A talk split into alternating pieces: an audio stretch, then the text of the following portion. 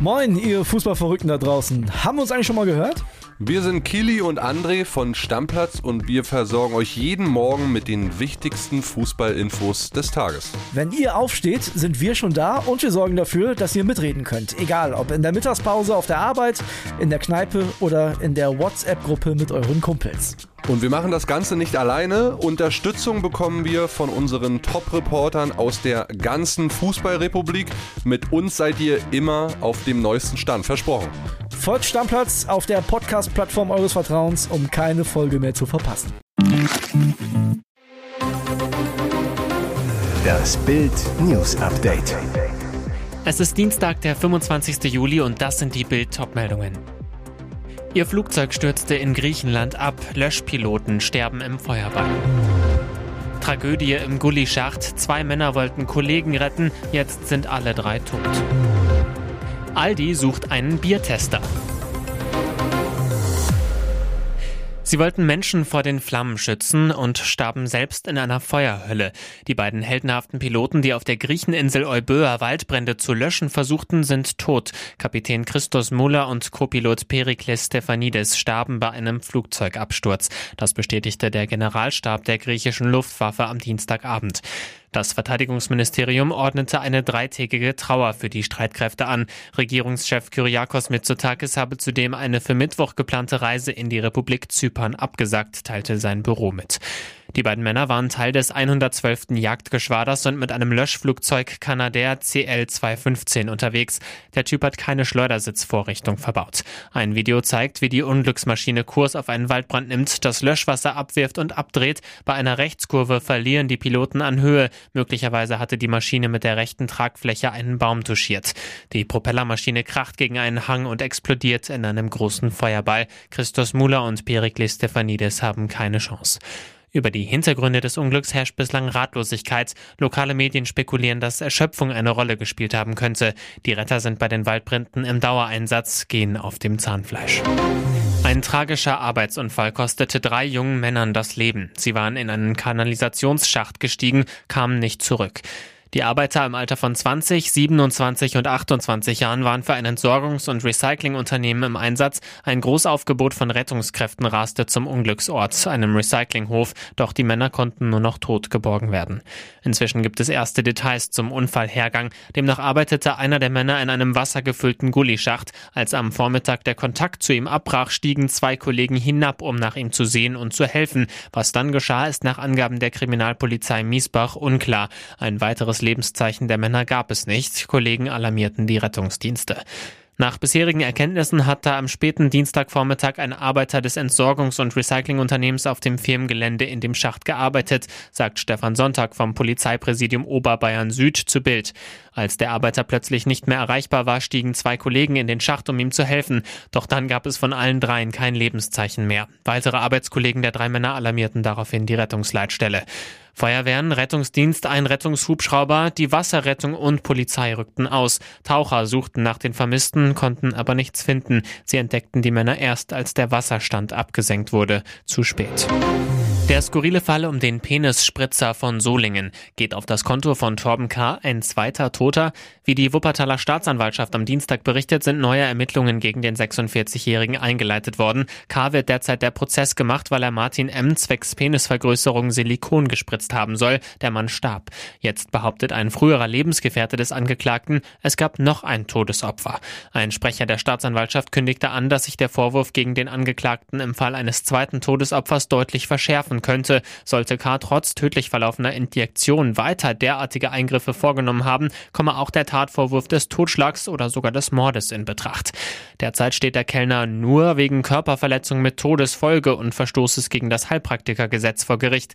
Die Silikoninjektion bei Martin M. hatte der Solinger, der über keine entsprechende Zulassung oder Befähigung verfügt, bereits gestanden. Daran war M laut Anklage gestorben, weil das Silikonöl in die Blutbahn gelangt sei und eine Blutvergiftung verursacht habe.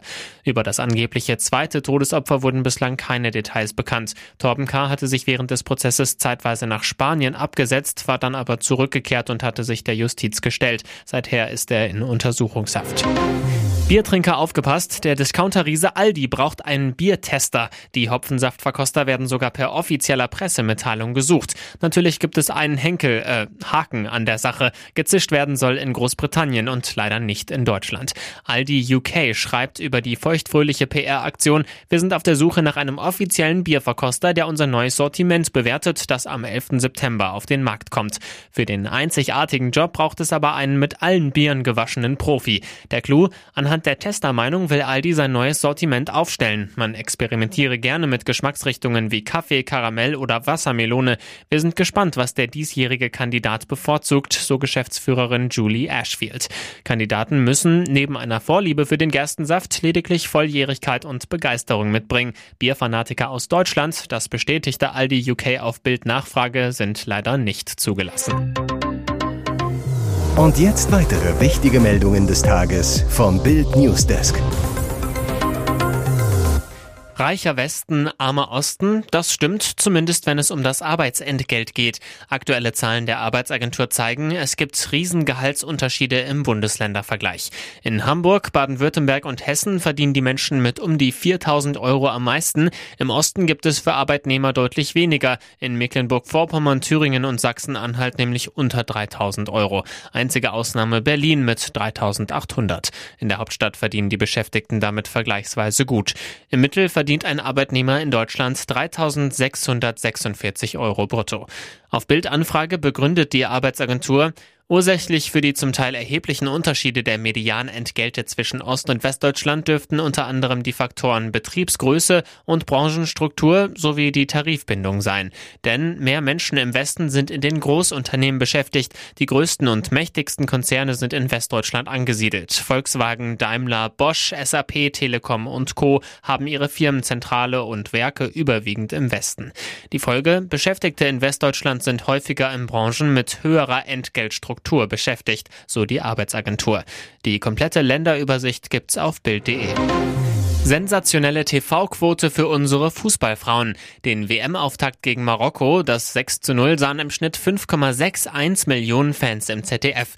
Der Marktanteil lag bei starken 60,4 Prozent. Das ist der Anteil der TV-Gucker, die zum Zeitpunkt des Spiels ihren Fernseher eingeschaltet hatten. Zur Einordnung, wie stark diese Zuschauerzahl ist, es waren mehr als beim Länderspiel der Männer am 12. Juni gegen die Ukraine. Damals guckten um 18 Uhr nur 4,57 Millionen im ZDF zu. Die Frauen lagen um 10.30 Uhr am Vormittag höher. Um diese Uhrzeit sind sonst Quoten von 1 bis 2 Millionen normal. Torhüterin Merle Froms sagte vor dem Turnier noch zu Bild, die Spiele werden zu eher ungünstigen Zeitpunkten übertragen. Stört die Fans zu Hause offenbar nicht. Ein weiterer Vergleich. Die bislang letzte Partie der Mannschaft von Bundestrainer Hansi Flick am 16. Juni gegen Polen hatte nur knapp mehr Zuschauer. Abends waren es damals in der ARD 5,92 Millionen. Mit dem Marokko-Spiel liegt das WM-Turnier fast auf dem Niveau der EM 2022. Das erste Gruppenspiel gegen Dänemark sahen damals 5,95 Millionen, allerdings um 21 Uhr, wenn deutlich mehr Menschen Zeit zum Fernschauen haben.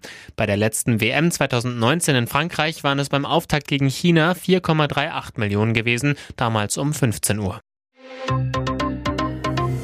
Ihr hört das Bild News Update mit weiteren Meldungen des Tages.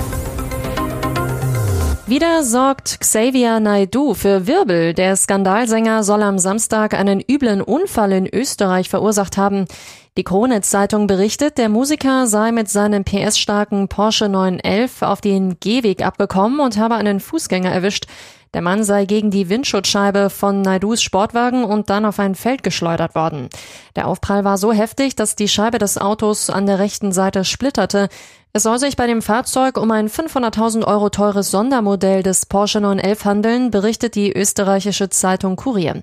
Laut dem Bericht ereignete sich der Unfall wenige Kilometer vor der tschechischen Grenze auf der B310 in Rheinbach im Mühlkreis in Oberösterreich. Der angefahrene Mann wurde in eine Klinik gebracht, konnte sie aber noch am selben Tag verlassen. Laut den oberösterreichischen Nachrichten trug er eine leichte Fußverletzung davon.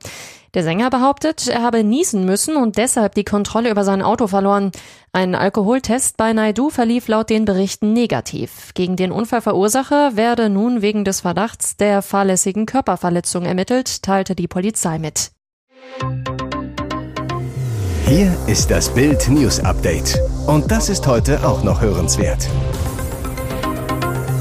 Da ist der Schutzengel wohl mitgeflogen. Ein Passagierjet geriet wenige Minuten nach dem Start in einen schweren Hagelsturm. Der Jet wurde so stark beschädigt, dass die Piloten eine Notlandung einleiteten. Flug Delta Airlines DL 185 war am Montagmittag von Mailand aus gestartet. Ziel der JFK Airport in New York. Nur wenige Minuten nachdem der Jet abgehoben und in den Steigflug gegangen war, geriet die 26 Jahre alte Maschine in schwerste Turbulenzen und einen heftigen Hagelsturm. Als die Cockpitscheibe durch die großen Hagelkörner einen Riss bekam, erklärten die beiden Piloten die Luftnotlage. Sie brachen den Steigflug in einer Höhe von 7000 Metern ab und begannen den Sinkflug, um auf dem Flughafen Rom notzulanden.